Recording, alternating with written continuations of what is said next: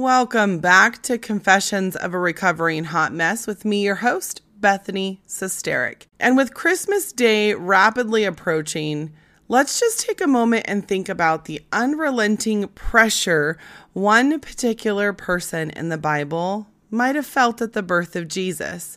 In fact, his birth just might have been when the pressure really began.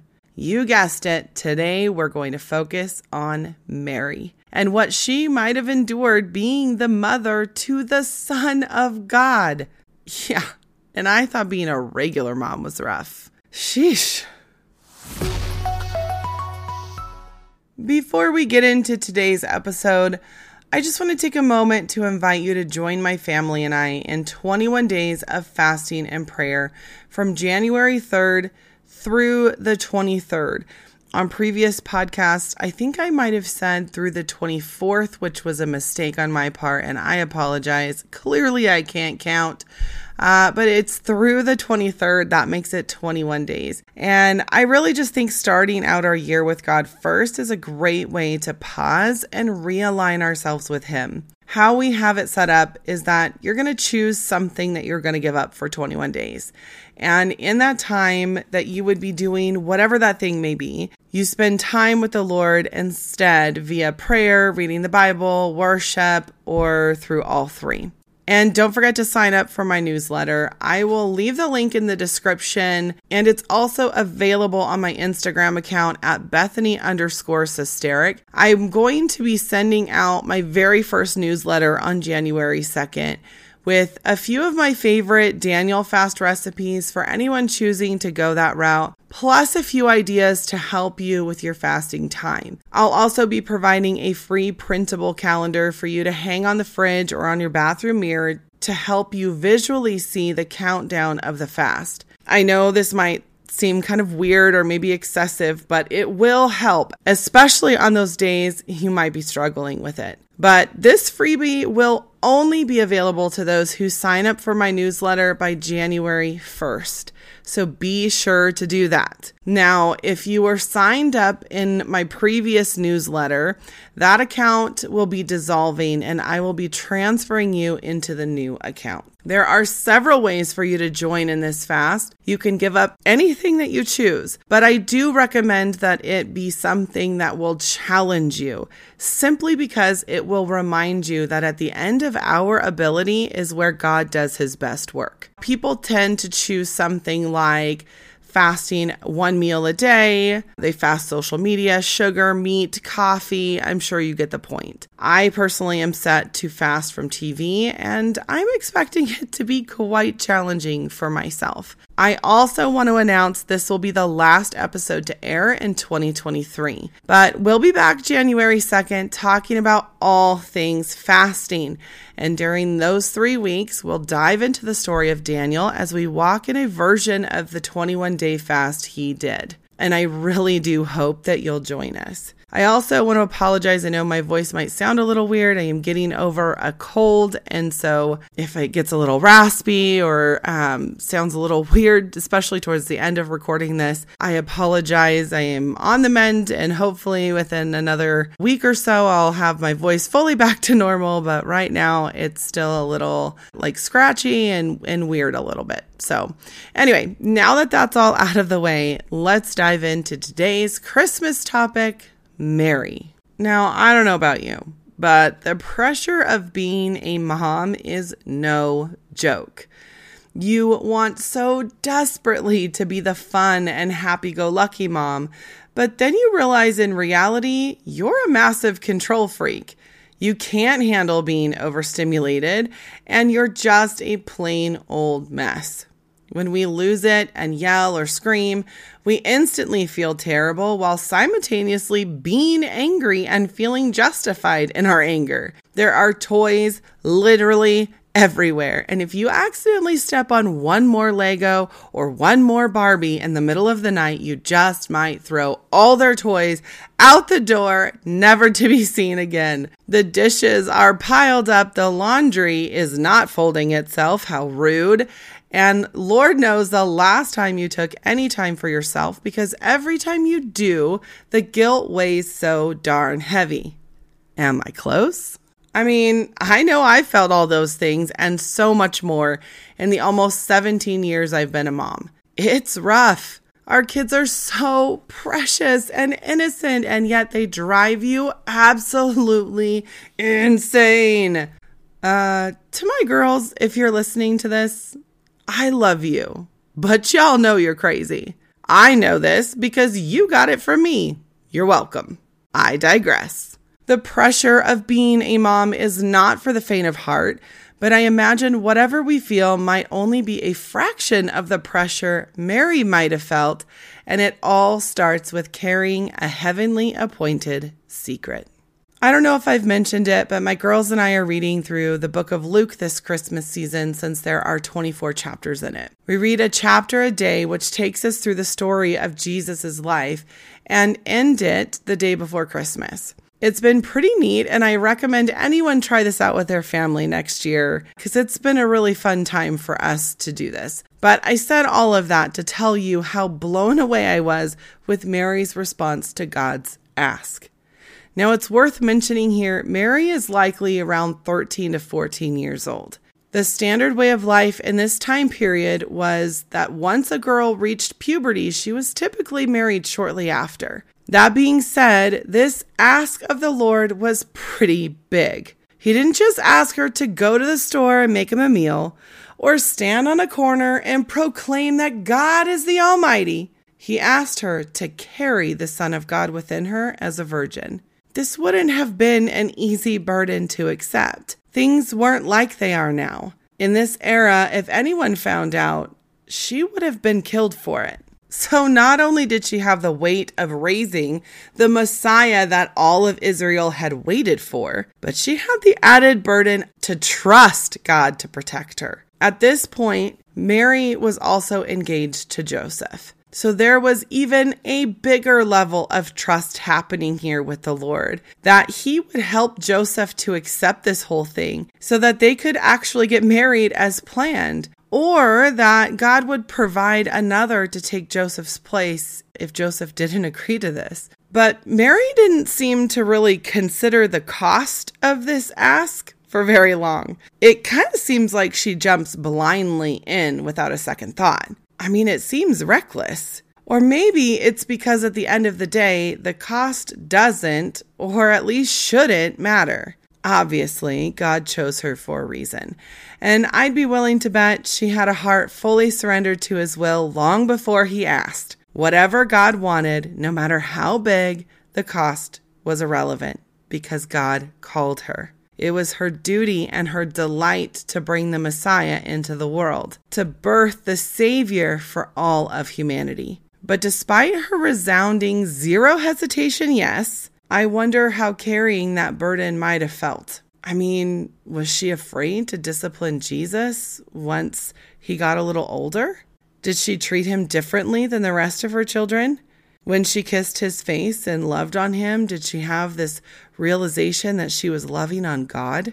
Did she worry that she was ruining the Messiah with her shortcomings? For Mary, the stress didn't just stop there either, because they were forced to flee Bethlehem shortly after Jesus was born. And I'd be willing to bet her and Joseph both felt this enormous weight of keeping him alive after that. I imagine they realized the stretch of the enemy almost touched them the night that they fled. And I honestly wonder how many times after that night did Satan try to take Jesus out? The literal weight of the world was on her shoulders, caring for and nurturing the Messiah. Can you just imagine how stressed out she might have felt in the beginning? How overwhelming, how weighed down? I imagine that all of that settled after a while as she started to see Jesus not just as the Messiah, but also as her son. But then it happened. Her worst nightmare came to pass when Jesus was 12 years old. They all traveled with their family to Jerusalem as they did that time every year for the festival of the Passover. It was when they left, Mary and Joseph made the most common mistake of assumption. They assumed Jesus was with them as their large extended family traveled back home. I imagine there were kids running around everywhere, making the best of their travels, so amidst the laughter, and I'm sure complaining about siblings looking at each other and she touched me and he's breathing my air and all that fun stuff. And all of this, they assumed Jesus was with them. And it wasn't until 3 days later they realized Jesus wasn't with them. That's 2 nights of helping everyone to bed, 3 days of meals and breaking up fights, 3 days of complaints and demands. I mean, doesn't that seem weird to anyone else? I don't know about you, but I tend to at least put eyes on my kids a few times a day, minimum. So this always felt odd to me. But then I think about Kate and Peter. Sure, you probably know them better as Kevin McCallister's parents, who accidentally left their son home alone when they went to Paris. And when it comes to Mary and Joseph, I think about the potential chaos of setting up camp, making meals from scratch, including the butchering process if needed, and how utterly exhausting it would be to travel by foot all day, then have to set everything up, do all the meals, do everything that they had to take care of, break it all down the next day, and do it all over again.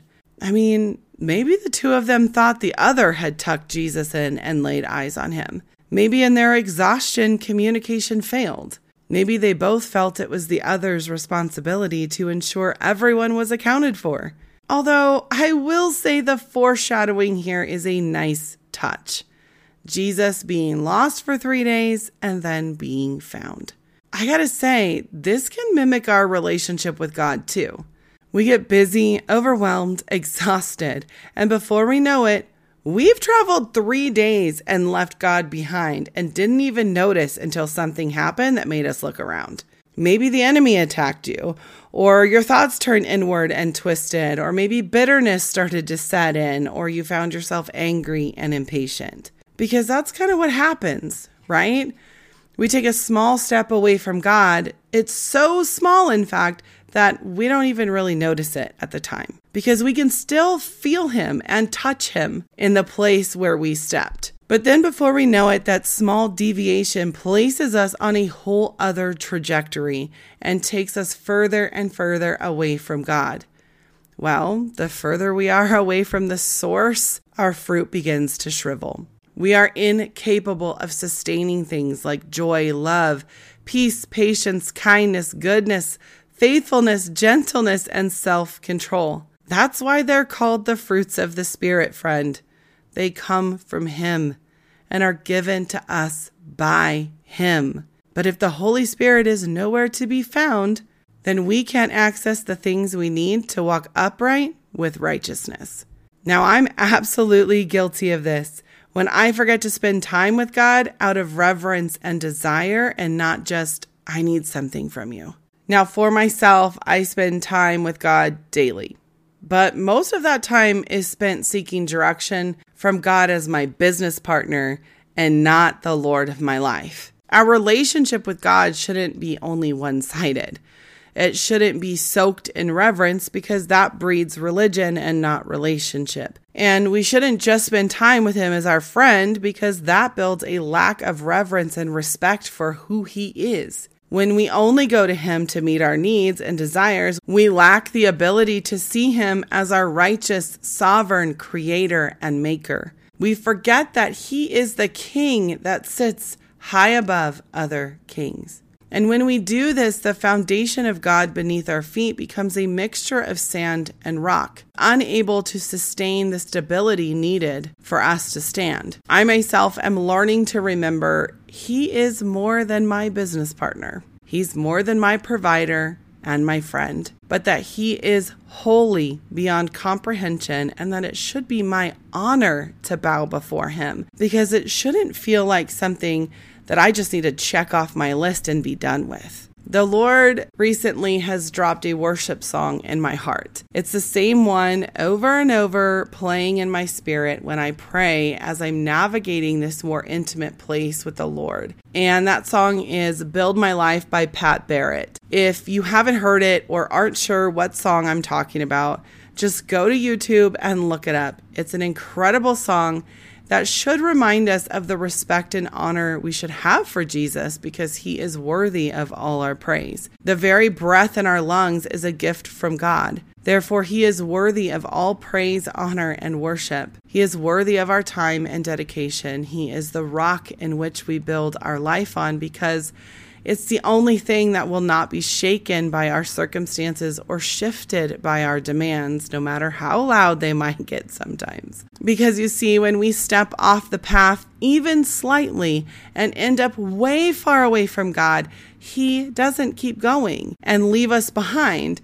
And he doesn't go with us in our detour, but he stands right where he was. And when we finally realize our mistake and repent, we turn around and we go back to God, and he places us right back where we left off. He doesn't move out of obligation to us, but we should make darn sure that we're moving out of reverence for him. And so Mary and Joseph came to a similar point where it took 3 days to realize they were not in the same place Jesus was. They looked around in panic, wondering where he'd gone. Maybe they blamed each other. Maybe they blamed another in their family, or blamed their busyness, or maybe they resented their chores for making them so tired. But all we know is that when they find him, Mary has a very human response and asks Jesus, "Why would you do this to us? We were worried sick." Now, I would imagine Jesus as a pretty obedient kid. He probably did what he knew he needed to before his parents even asked. I imagine he honored them in all things, which is why I think Mary said what she said.